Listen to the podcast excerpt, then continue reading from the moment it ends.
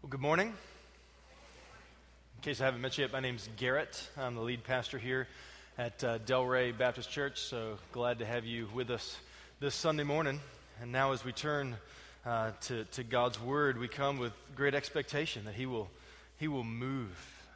We're in a little series in the book of Proverbs, so we did one last week, one this week, and then we'll be in Proverbs 31 next week, and then we'll be beginning a series in the book of Leviticus. So if you haven't read Leviticus in a while, it'd be a good time to start reading so you can be ready for that. I'm going to go ahead and let's go before the Lord once more and ask for His help in this time as we come before His Word. Would you join me in prayer?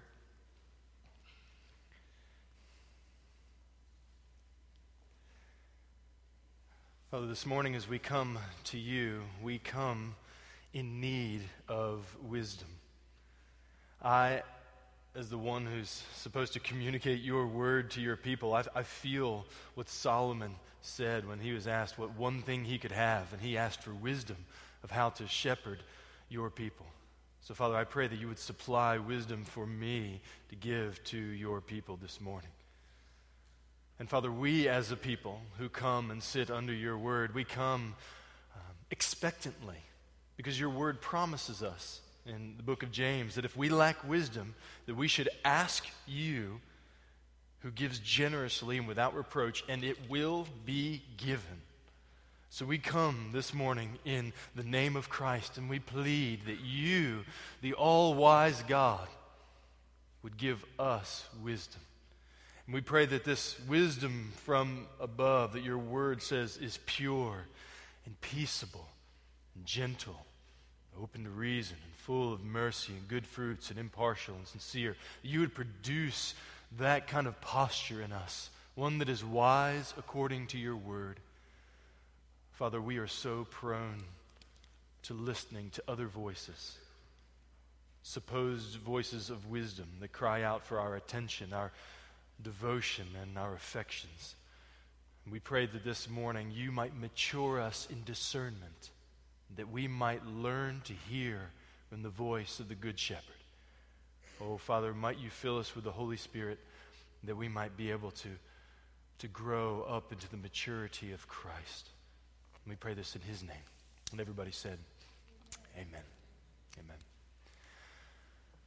Well, growing up, one of the things we did as a family is we would read together from time to time. And one of my favorite kind of books were these books called Choose Your Own Adventure stories. I'm not sure if any of you ever had the joy of reading those, but basically the way it works is you start reading this little story, and then you come to a place in the story where if you want to make one decision, you turn to page 39, and if you want to make another decision, you turn to page 24.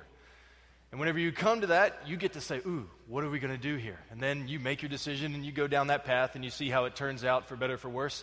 And if you don't like how it goes, then you can kind of just rewind, and let's try it the other way, and you get to read.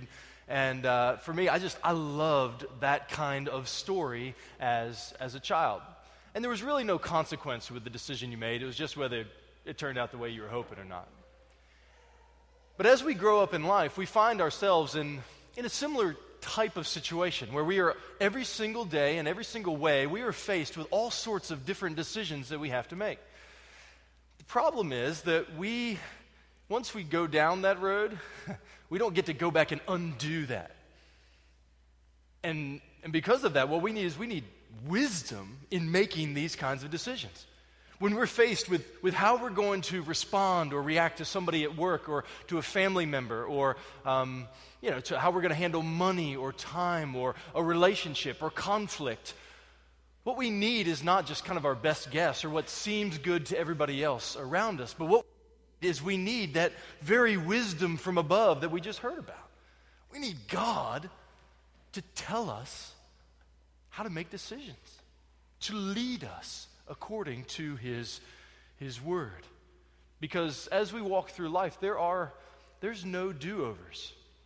And the older we get, we find that the more our decisions have very real and lasting consequences. And that is why we need wisdom. And that is why we're going to the book of Proverbs, chapter 9. So I'm going to ask if you have your Bible, turn with me to the book of Proverbs, chapter 9. It'll be on page 533 in the Bibles that are provided in front of you there. If you didn't you didn't bring a Bible with you, I encourage you to take that one with you. It's a gift from us to you, page 533, Proverbs chapter 9.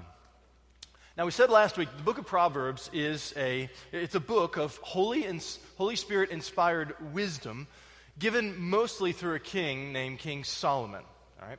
Now, a proverb is simply a statement that is generally true about life. It's not the same as a prophecy or a promise, but it's a statement of truth that proves generally true throughout life. And the aim of the book of Proverbs is to make foolish people wise. Now, a wise person, according to the book of Proverbs and throughout the scriptures, they're characterized as hearing truth, receiving truth, being corrected by truth, and then applying that truth and having a heart that desires that. That's the mark of a wise person. Contrasted with the foolish person. The foolish person is someone who will hear truth but rejects it, will scoff at it even, and then decides, listen, I'm going to just do what I want to do, really. I'm going to live however I want, regardless of what ultimately God's word says. And in the book of Proverbs, what Solomon is doing here is he wants his sons to be wise. He wants them to be marked with a life of wisdom, not a life of folly. So in the first 9 chapters of the book of Proverbs, which is the first major section of the book, what Solomon is doing is he's talking to his sons. 21 times the word sons shows up. So fathers, this is kind of a discipleship manual for your children. That's what it's aimed to be. And what he's doing is he's instructing his sons how to live wisely in God's world. And as we come to chapter 9, which is the conclusion of this first major section, what we're going to encounter here are 2 voices, Lady Wisdom and Lady Folly. And these 2 women represent 2 worldviews, one that is wise, that leads to life, and the other that is foolish and leads to death. And the question for Solomon's sons and for us is, to whom will you listen, and which way will you walk? So keep that in mind as we read Proverbs chapter 9, verses 1 through 18. Follow along with me. Wisdom has built her house, and she has hewn her 7 pillars. She has slaughtered her beasts. She has mixed her wine, and she has also set her table. She has sent out her young women to call from the highest places in the town. Whoever is simple, let him turn in here. And to him who lacks sense, she says, come, eat of my bread and drink of the wine I have mixed. Leave your simple ways and live. Walk in the way of insight. Verse 7. Whoever corrects a scoffer gets himself abuse, and he who reproves a wicked man incurs injury. Do not reprove a scoffer, or he will hate you. Reprove a wise man, and he will love you. Give instruction to a wise man, and he will be still wiser. Teach a righteous man, and he will increase in learning. The fear of the Lord is the beginning of wisdom, and the knowledge of the Holy One is insight. For by me your days will be multiplied and your years will be added to your life. If you are wise for yourself. If you scoff, you alone will bear it. Verse 13. The woman Folly is loud. She is seductive and knows nothing. She sits at the door of her house.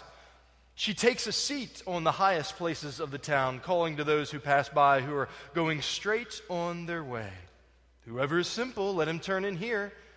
And to him who lacks sense, she says, stolen water is sweet, and bread eaten in secret is pleasant. But he does not know that the dead are there, that her guests are in the depths of Sheol. Sheol is the grave. Now, before we get into these, looking at what we learn about Lady Wisdom and Lady Folly, we need to ask a really important question. That is, why does Solomon talk this way? Why is he, under the inspiration of the Holy Spirit, lay things out like this with Lady Wisdom and Lady Folly? And again, we're reminded that he is speaking to his sons. And what he wants to do as a father is he wants to connect with them at a heart level. He wants them to hear these truths that he has for them that are so important that they're going to protect them from all the pains of life, as it were. So what he does is he uses the image of a woman to tap into their hearts. Because in general, young men are drawn to women. I mean, you ever been around a young guy? They just get weird when a girl gets around. Like, I mean, they will do whatever they need to do to get her attention. Their hearts go after her, pursue them, and hopefully to take them as a wife and to live with them. And what Solomon is doing as a wise father is he is tapping into that. It's as if he was saying, son, I want us to think about God's wisdom and about sin's foolishness. And I want you to think about it like this. Two women are going to approach you. Both of them are beautiful. Both of them are very attractive at first. And they're both very compelling. And they both call to you. They both invite you. And they both make you promises. Son, you're going to give your heart to one of them. Listen to my words. One is a treasure, but the other one is a trap. Be wise, my son. Hear my words. Now, I also think it's instructive with the way that this is lined out here in Proverbs 9. The first section, it's 3 paragraphs. Okay, they're lined out with equal verses. The first one is Lady Wisdom. That's verses 1 through 6 there. The last one is Lady Folly, verses 13 through 18. And stuck right in the middle is the listener. Verses 7 through 12. So you have Lady Folly on one side, Lady Wisdom on the other, and the listener in between. And Solomon is saying, son, be wise. One of them is going to tell you what you want to hear, and one of them is going to tell you what you need to hear. And how you respond to them will affect every aspect of your life, because one leads to joy and one to destruction. And as we read these and take a look here at Lady Wisdom and Lady Folly, we need to remember that also that God the Father is speaking to his children this morning through his word, saying the same exact thing. There is wisdom from above and wisdom from below. We must discern who we will listen to. Let's look first at Lady Wisdom here. Lady Wisdom. Now, in verses 1 through 6, she is presented as an elegant woman. She's classy, she's hardworking, she's honest. She speaks words that are trustworthy. And she's a hard worker. Look at verse 1. Wisdom has built her house. She has hewn her 7 pillars. Lady Wisdom she's been hard at work here. She is diligent. The word wisdom there in verse 1, it's actually plural in the Hebrew, the original language there. Wisdoms. Not implying that there's multiple wisdoms that we get to choose from, but rather it's a term called the plurality of majesties. It's a way to speak about, like Ephesians 1:10 speaks of the manifold wisdom of God. It's talking about wisdom in all its perfections, kind of like holding up a diamond and not just seeing the front of it, but turning it so you can see every cut and every glimmer. That's how it's presented here. Wisdom and its beauty and its splendor. Well, what Lady Wisdom has done is she has built her house. She needs a house that's going to be big enough for all of her guests. She's going to build her own because there's no place that can hold what she's got for all of them. And this has not been an easy task. You notice there the word hewn. It means to cut with an axe. So she has been laboring here. Also, you'll notice that this house has these 7 pillars. Pillars are a picture of stability and strength, also of wealth. Most houses didn't have pillars here. But when you've got a house that has pillars, it shows that there's wealth there, and that is her house. The number 7 throughout the Bible is a number that represents perfection. Lady Wisdom here is no sluggard. She is diligent and industrious and hospitable. She's producing a house that is strong, right? And it's filled with delight. Look again at verse 2. She has slaughtered her beasts. She has mixed her wine. She has also set her table. She has gone all out for this. There's no ramen noodle night at Lady Wisdom's house, all right? She's bringing it. This is a spread she's laying out for everybody. She has slaughtered her beasts. That's hard work. That's costly. On the way, I was talking with John Henderson. They were getting ready to move up here, and he was talking about how they had just slaughtered a beast, one of their cows. I was thinking, man, I'm about to go to Costco. Like, that's a lot easier than going out and just getting a cow and slaughtering and bringing it. And they did bring it. So praise God. Maybe we can all share in that. But it's hard work, and it's costly. This is not a cheap meal she's putting together. Notice also here, she's mixed her wine.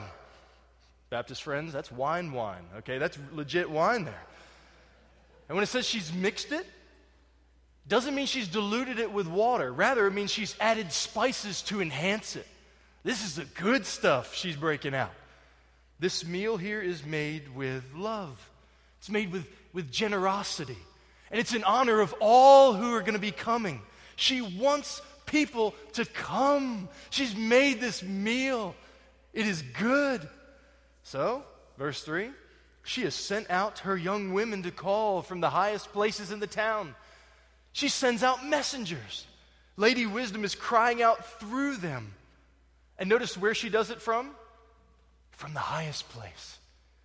So that more can hear and more can come in. And what's her message? Verse 4. Whoever is simple, let him turn in here. To him who lacks sense, she says, come and eat of my bread, drink of the wine I have mixed. It's a message of joy. Turn in here. Come and get you some. This is good stuff. I have made food and I have wine for you. Draw near and delight. This feast that is laid out here by Lady Wisdom is not to just hear and to see, but it's to experience and to savor. This is all, again, characteristic of God's wisdom. God's wisdom is good. It is not aimed at killing joy, but it is the source of joy. It's life-giving. God is not some prude who sits in the heavens, just thinks how to make life miserable. That's not him at all. He is a good God who delights in giving good gifts to his children that they might know him and delight in all of his provisions. If you remember in the Garden of Eden, when God made the whole world, he said to Adam and Eve, it's all yours. Eat it all. Except for one thing that's dangerous for you. It will test your love for me. But it's all yours. That's how God works. That's how his wisdom is. Now, who should receive this? And who's he aiming at here? Who is she aiming at, as it were, with Lady Wisdom? Whoever is simple, whoever lacks sense. This is the inexperienced, the naive, the easily influenced. Which oftentimes I think we think of that as being a bad thing. This is more of someone who's not made up their mind yet. Someone who's not unteachable, or someone who is teachable. Not someone who's hardened against hearing and learning. Someone who's not a know-it-all yet. And notice here the requirement to feast at this banquet is that you must confess that you're a fool. You've got to say, I need some help. I don't have all the answers. I need to be instructed. I need to be guided. And not only recognizing that, but there must be a willingness to change, to repent. Notice there, turn in here. Leave your simple and sinful ways. Walk in the way of insight. She's calling them away from what they've been doing, the path that everybody else is on. That's what Lady Wisdom is saying. And she mentions here walking in the way of insight. What does that mean? Well, if you look down at verse 10, the fear of the Lord is the beginning of wisdom, and the knowledge of the Holy One is insight. What Solomon's doing here for his sons and through God's mercy in preserving this for us this morning, is he's lifting our eyes to the throne of heaven and instructing us. Wisdom begins, he says, when you realize God is God and you are not. That's where wisdom begins. You cannot be wise according to the maker of the universe unless you realize that this is not your universe. Realizing that God is the maker and sustainer of all things. And insight flows from knowing what God is like and what pleases him. And that's the same way, actually, he started this whole section. Back in chapter 1, verse 7, he begins with a famous word, a famous proverb. The fear of the Lord is the beginning of knowledge. Fools despise wisdom and instruction. Fear of the Lord is the beginning of wisdom. Do you fear the Lord? You know what I mean when I say fear the Lord? We were recently on a trip to the beach, went down for a week of vacation, and was trying to explain to my son, who's getting very bold about running out into the ocean, about what it means, how to relate to the ocean. And we sat down there for a moment. We talked about how the ocean is amazing. It's amazing. I mean, look at it. All its colors and its beauty and its depth. It's so deep, deeper than we can even imagine. It's so vast. It's huge. It's bigger than us. And at the same time, it's inviting. Its waves are, well, at least on this day, we're calm and inviting and said, come, play, enjoy, see my beauty, delight, adore in it. But there was also a very strong undertow that week. I had to explain to him about what it means to fear and to respect the ocean. That we can come and enjoy, but at the same time, there's a reverence that causes us to lay low, as it were. That is the picture of what it means to fear the Lord. That God is good, and he is glorious, and he is wise, and he says, come, come and see. But as you come, we come with a posture that realizes that he is holy and set apart, and there is none like him. And what that ought to do is produce in us a humility, a reverence, a worshipfulness that cries out, holy, holy, holy. He says, you are a fool until you get that God is God and you are not, and this is his world. And we need to relate to this world and everything in it and our Maker and one another in light of the wisdom that comes from above. This, by the way, is why we read and we study the Bible. This is why Sunday mornings, a large chunk of our time is centered around opening God's Word and talking about it, because we recognize everybody, well, those who are Christians in this room, what we all have in common is that we all recognize we're fools. That apart from Christ, we have nothing. We'll do nothing but ruin our lives. And we need wisdom, a good God who gives it. We're to receive and trust and obey God's wisdom. And there is great benefit that comes with that. Verse 11, by me, meaning Lady Wisdom, your days will be multiplied and years will be added to your life. Biblical wisdom calls you to consider the end of your actions. And here she says it is life-giving. And again, this is a proverb, a principle that is normally true. Now, the irony in all of this is pretty thick if you're familiar with the author of the book of Proverbs. Again, Solomon is the one who is speaking here. He was the wisest man in Old Testament history, But he wrecked his life because why? Because he didn't apply his own wisdom. He didn't apply the very wisdom that he laid out. He was the wisest man. He knew more than probably all of us put together. Dude was off the charts, brilliant. He knew everything, as it were. Not everything, God knows everything. He knew a lot. He was very wise, said to be the wisest man who's ever lived before Christ. Which I'm not sure about you, but that can be a little bit depressing. When you think about this guy knew so much and still wrecked his life. Well, what it ought to do is it ought to create in us an awareness that neither Solomon nor Solomon's wisdom is our ultimate hope, but rather there is another who's got to come who's greater. In Matthew 12:42, Jesus said, "Someone greater than Solomon is here," speaking of himself. You see, as we read Proverbs, we know that the Holy Spirit speaking through Solomon to his sons. But for us, we also now read it in light, Proverbs, and your whole Old Testament, we read in light of what Jesus has done. You see, Solomon wrote the Proverbs, but Jesus lived out and fulfilled the Proverbs. Jesus himself is the manifestation of wisdom. So as a Christian, and we come here to Proverbs chapter 9, we read him as the one who is behind wisdom. He's the one that wisdom is pointing to, ultimately. We heard it this morning when Shai read 1 Corinthians chapter 24, that Jesus is the wisdom of God.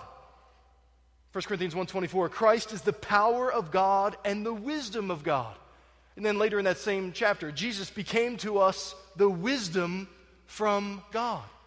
You see, wisdom doesn't originate with people, with humans. Rather, Jesus himself is wisdom. And he showed that in his life, in his death, and in his resurrection. And this same Jesus who is the incarnation of wisdom, he's built a house, right? He's built a house with strength and stability called the church. Listen to what he says in Matthew chapter 16. He says, "I will build my church, and the gates of hell shall not prevail against it." Jesus he's built a house, the church, made up of people whom he has called out of foolishness into the wisdom of God.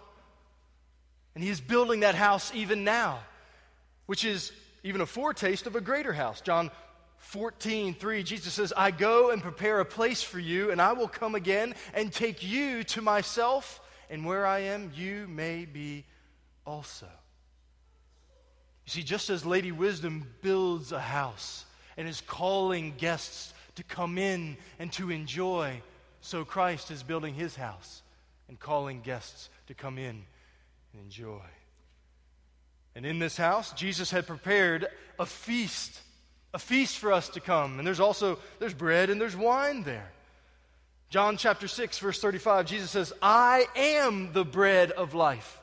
Whoever comes to me shall not hunger, and whoever believes in me shall never thirst." You see, the feast of wisdom ultimately is Christ himself. He is the incarnation of wisdom, the one that by faith we trust in and receive, as it were, the wisdom of God. Jesus calls us to the banquet that we are to receive by faith. And here at the end of our time together this morning, Shai is going to be leading us in the Lord's Supper.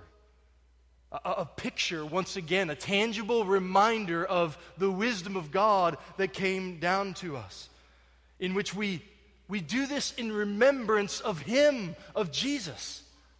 And it says that we do that until he comes. Because Jesus says in the kingdom of God, the final installment of it, when we're with him forever, he says that he will eat and he will drink with us at the marriage supper of the Lamb. There's an invitation this morning. Come, partake of Christ. He is wisdom. And he's got a banquet for his bride that he has set in glory. And he says, "Come, feast upon me by faith." And Jesus has sent out messengers, just like Lady Wisdom did, to come to the feast. There's a parable in Luke 14. It goes like this. A man once gave a banquet and invited many, and then many made excuses.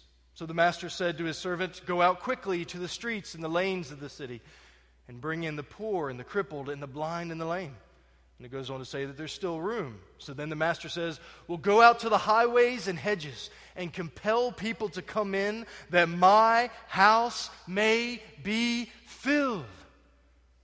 That's what's happening right now.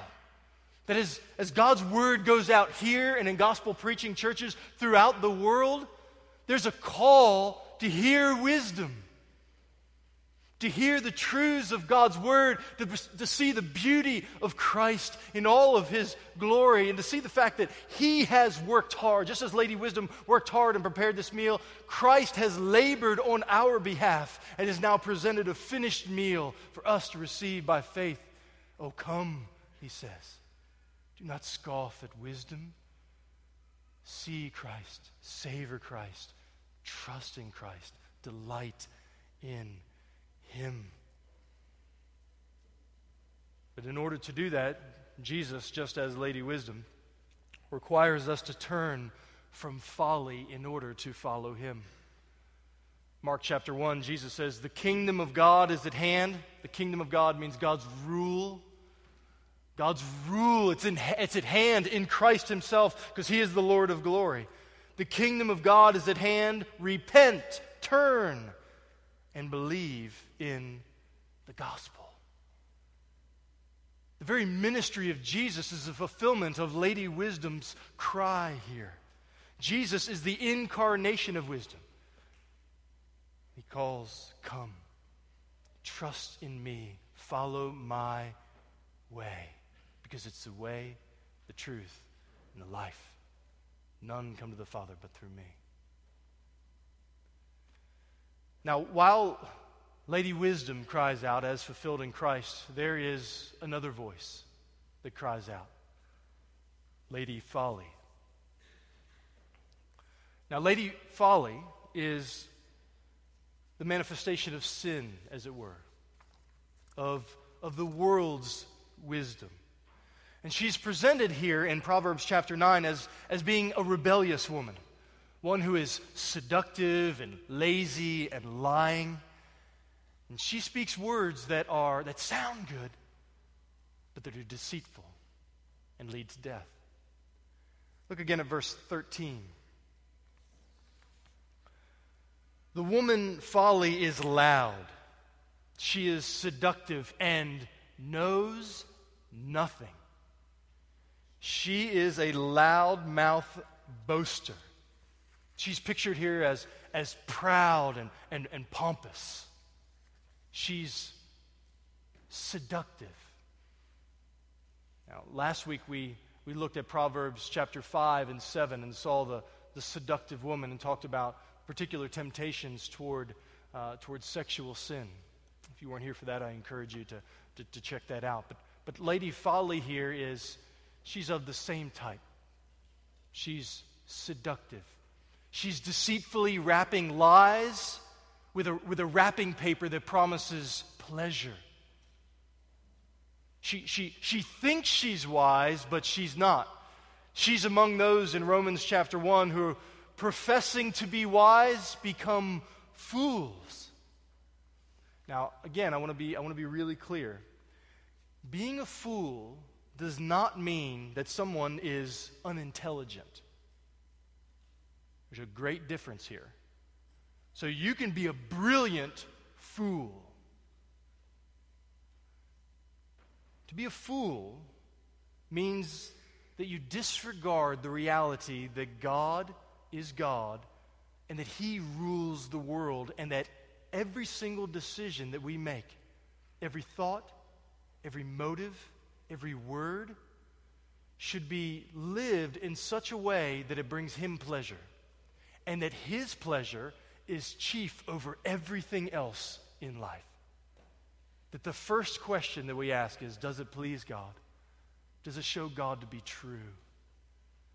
If that's not what guards whatever we're doing, then it's characterized as foolish, as dismissive of reality. Psalm 14:1 says, "The fool says in his heart, there is no God." Now, I want us to be careful here, because it is also the fool who can say that there is a God, but doesn't live as if there were one. We talked about practical atheism last week, and that's in play here as well. But this is what she does. She calls people away from wisdom to foolishness. Look at verse 14. She sits at the door of her house. She takes a seat on the highest places of the town, calling to those who pass by, who are going straight on their way. "Whoever is simple, let him turn in here." And to him who lacks sense, she says, "Stolen water is sweet, and bread eaten in secret is pleasant." What a stark contrast here between Lady Wisdom and Lady Folly. Right? So Lady Folly is parked on her seat, whereas Lady Wisdom is preparing this feast, right? Lady Folly is lazy. But just because she's lazy does not mean that she's harmless. And the picture of laziness, I think, is supposed to show a laziness of heart toward God. That there's no appetite to get up and do what wisdom would do. There's no need for that. There's an easier, more broad way to walk on. Why strive so hard against sin?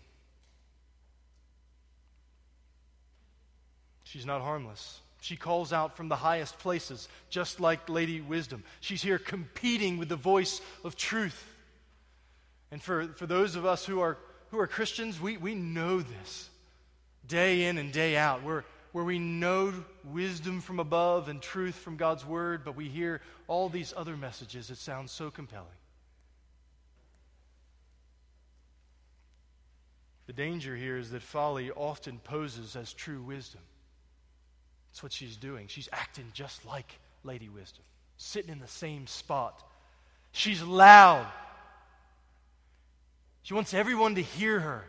She's the one who turns heads, who grabs the headlines, who poses as popular opinion. You've got to know this is the way Lady Folly is. It's the one that everybody's like, "Yeah, that's right," and the crowd chases after it. But what Solomon's saying to us, and what God is saying to us through the Holy Spirit, is the wise person discerns messages, listens, isn't so quick to respond, doesn't post right back on Facebook, doesn't tweet all kinds of responses right away, what you're thinking, doesn't just shoot off at the mouth, doesn't just make decisions rashly, but rather pauses and listens and considers. So Shai, before you go, I just want to thank you for your example in contemplation.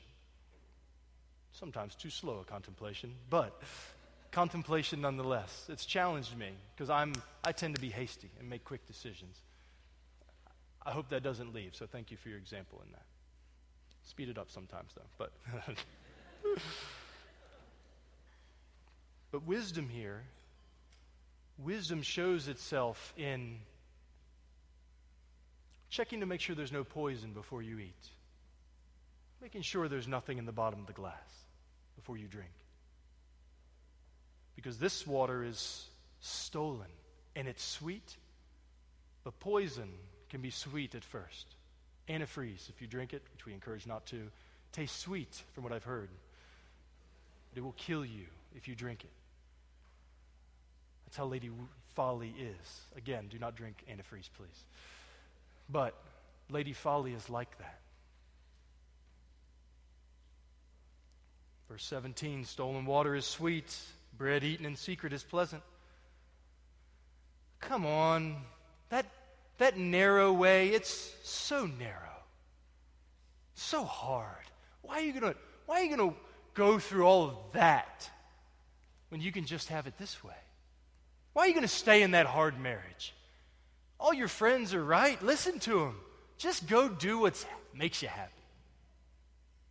Why are you going to keep fighting against that sin or whatever you call it? Just be who you are. Just give in. Why all this work about thinking what your true identity is in Christ? Just go with what seems natural to you. Lady Folly always poses as wisdom, promising the easier way, to follow the popular path of doing what feels good, taking the shortcut to pleasure. But you've got to remember that is the same thing that Satan has always done. It's what he tempted Jesus with in the wilderness when he promised him that if he would just bow down and worship him, that Satan would give Jesus the crown without what? Without the cross. And if Jesus would have taken that, everyone would go to hell. Jesus, though, is the incarnation of wisdom. He does not go after stolen secret bread. He is wise, and he shows us what it means to follow him. Her way sounds good, but it's a trap. Verse 18, he, meaning the person who's listening, does not know that the dead are there, that her guests, Lady Follies, are in the depths of Sheol, the grave. If you dwell in her house, you will die. He says, my sons, be careful. There is poison in her food, and there are bodies in the basement. Don't go in her house. If you look at the pictures on her wall, you will see the lives that she has ruined. You will see the marriages she has cratered, the hearts she has broken. And in her guest book is the role of hell. Do not follow her way. It's a lie. Lady Wisdom calls you to consider the end of your actions. Where does the path you are on lead? Whereas Lady Folly says, only consider the moment. Jesus would say it this way, Matthew chapter 7, enter by the narrow gate, for the gate is wide and the way is easy that leads to destruction, and those who enter by it are many. For the gate is narrow and the way is hard that leads to life, and those who find it are few. To whom do you give ear? Wisdom or folly? Well, between these two voices is the listener. The listener. Your third and final point. Lady Wisdom, Lady Folly, the listener. Solomon's sons stand between these two voices. Lady Wisdom, God's wisdom as fulfilled in Jesus, and Lady Folly, the world's wisdom as personified Satan, sin.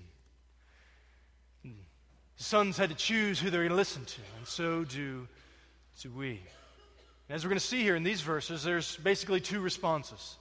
There's the scoffer, and then there's the wise man, wise woman. The scoffer and the wise. Look again at verse 7. Whoever corrects a scoffer gets himself abuse, and he who reproves a wicked man incurs injury. Do not reprove a scoffer, or he will hate you. Reprove a wise man, and he will love you. Give instruction to a wise man, and he will be still wiser. Teach a righteous man, and he will increase in learning. The scoffer and the wise man. The scoffer, again, is one who has no appetite to learn. You might be a scoffer if when someone seeks to correct you, your first response is defensiveness. To make excuses for why you're doing what you're doing rather than listening. Scoffing might characterize your heart if you find it so much easier to point out the failings of others when correction is coming rather than being humble and hearing and sifting through even the Even what may seem like the most off-the-wall or unfair critique that may be coming at you, you don't sift for any truth in there. You just want to be dismissive and assume everybody else has it wrong. And notice the words that are associated with the scoffer. Abuse, injure, hate. Those are strong words. Then on the other hand, we have the wise, one who is humble. You might have a wise heart if you are characterized by knowing that you need wisdom. Having an ever-abiding awareness that you need help. That you need help from God and His Word, and you need help from God and His people. That you long to have people speak into your lives. And certainly there's a fearful insecurity that can be wrong as well, but we're talking about a basic posture of saying, I need help. Sifting through unfair criticism, hoping to find a scrap of truth because you want to grow. This person is, they said, when you reprove, he will love you. So when someone corrects you, at first it's going to sting. Nobody likes being corrected, as it were. But after that sting, you're thankful for that person. You become still wiser and increase in learning. Salvation itself is rooted in receiving this kind of rebuke, isn't it? Jesus doesn't come in and be like, oh, snap, look, that person is amazing. Let's give that person salvation. It's not how it works at all. Jesus is not amazed with us, okay? He loves, but he is not amazed at our wisdom and how we've got it all together. The good news of the gospel is that Jesus is perfect and we are not. The fact is that all of us, we have all gone to Lady Folly. Every single one of us has gone into her house time and again and lived by her way. And what that does is it incurs judgment from the God of glory, the King of wisdom. Because we've dismissed him and said, no, I want to do what I want to do. And what that does is that puts all of us in a place of needing the correction of the gospel. So if you're not a Christian this morning, we're really thankful that you're here. We think there's no better place for you to be than in a place where you're going to hear truth about God and His world. And we are not people who have it all together. Believe me, a bunch of messed up people in this room, including me. We are all. But in order to not be a fool, what it requires of us is to say that God is right and that we are wrong. Salvation itself begins with God's grace opening our heart to see that we were rebels and that we need a Savior. And this idea of Jesus dying on a cross for sinners and rising from the dead and giving forgiveness to people who will surrender, who will repent and turn to Him, the world sees that as foolishness. So if you see that as foolishness, there are many who will agree with you. But God himself says he set it up that way so that on that day no one would boast and no one would get glory but him. So I would encourage you to remember that God opposes the proud and gives grace to the humble. Surrender unto him. And there is personal benefit in this. Verse 12, if you are wise for yourself. If you scoff, you alone will bear it. In this life and on the final day of judgment, we will each reap what we sow in regards to how we have responded to God's gracious wisdom.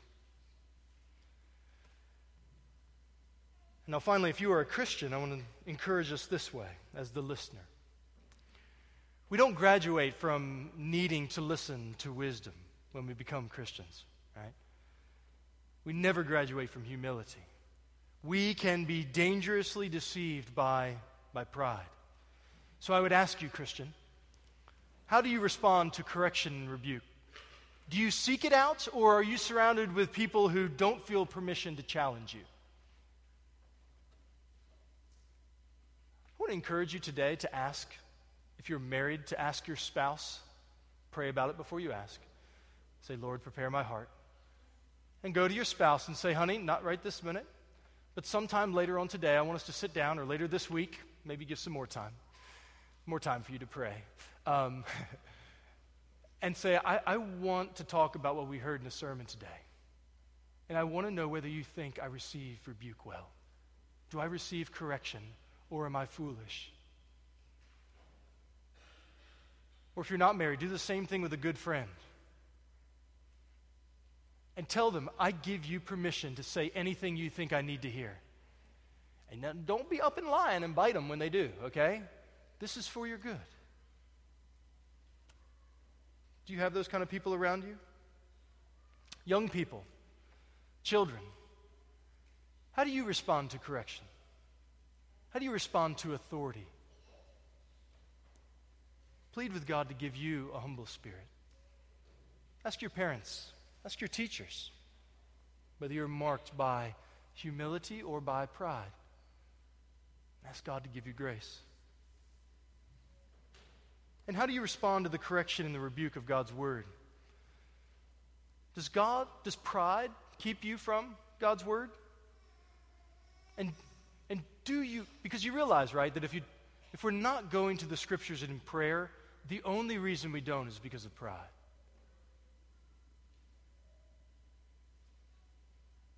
Thinking that we can figure this out in our own wisdom. Or here's another trick, I think particularly that might mark this church. For those of us who are Christians, we would affirm that God's word is true. But do you think God's word is good? Do you picture his wisdom that comes like that banquet that was set before you as being good? And the pathway to true joy. I think many of us are tempted to think that God's right, but that he really doesn't have what's best for us in mind.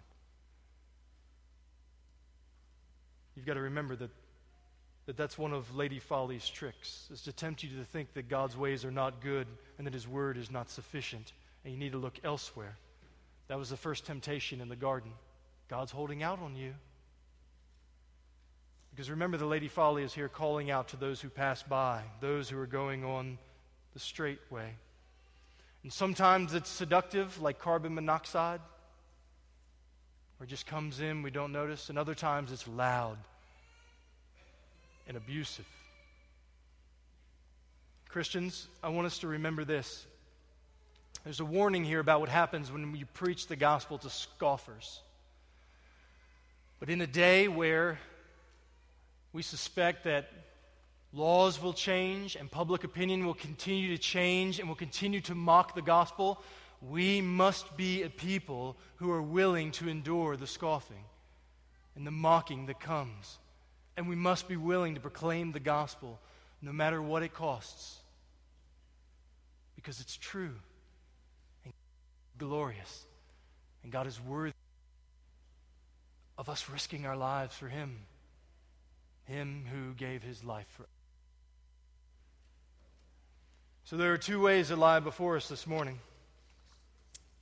Lady Wisdom, which leads to life, or Lady Folly, who leads to death. And the question I pray that we will consider is, to whom are you listening? In which way are you walking? Let's pray.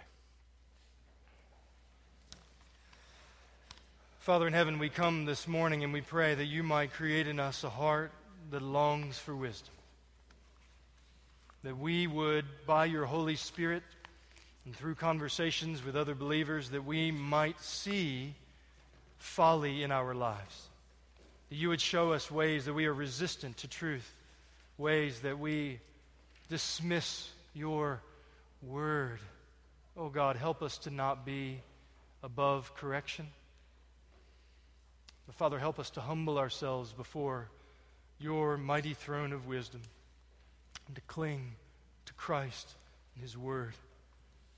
Father, as we consider Jesus and the great grace that you have shown us now as we take the Lord's Supper, we pray that you might use these tangible reminders of mercy to point us to our need for you. We thank you. We pray all this in the name of Jesus. And everybody said, Amen.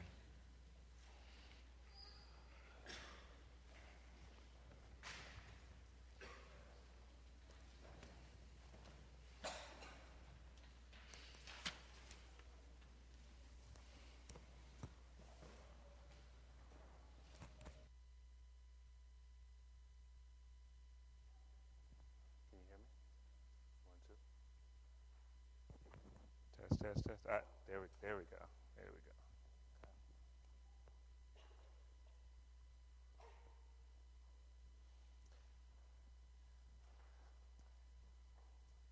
Garrett just said that in his sermon that the wise are characterized by an ever-abiding